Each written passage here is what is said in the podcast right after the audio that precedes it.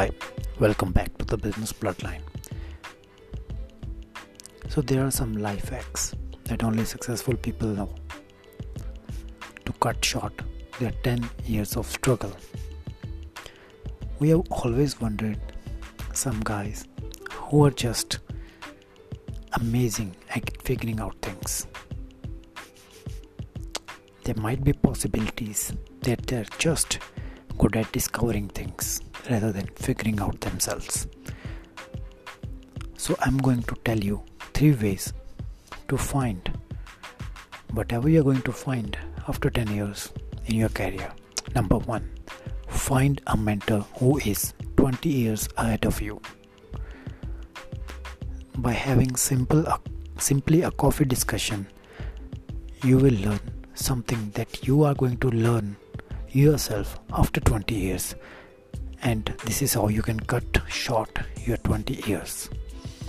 The more you discuss with the people who are ahead of you, the more you learn from them, and hence, the more you are able to bridge the gap in between.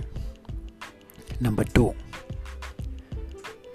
on the internet, find the people who have developed courses in achieving what you're trying to achieve after 10 years.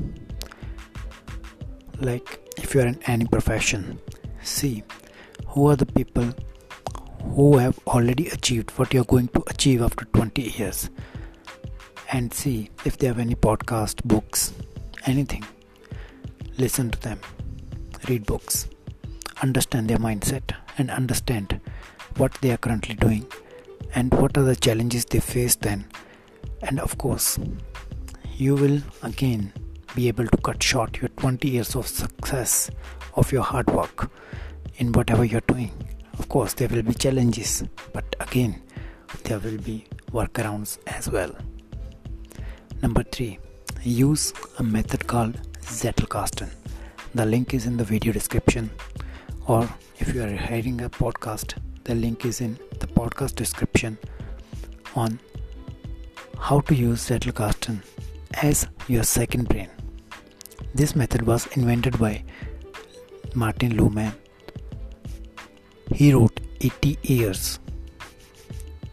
I mean, he wrote 80 books in his lifespan and 160 unpublished books. When someone asked, How were you man- able to manage to write so many books? He said, I never wrote any of my book. My Zettelkasten did it for me. So, Zettelkasten is a system, and how to implement it is mentioned in the link of the description. Feel free to ask questions on ravindraravi.com on the YouTube link that's mentioned in this podcast. Feel free to get in touch. Thanks. Happy learning.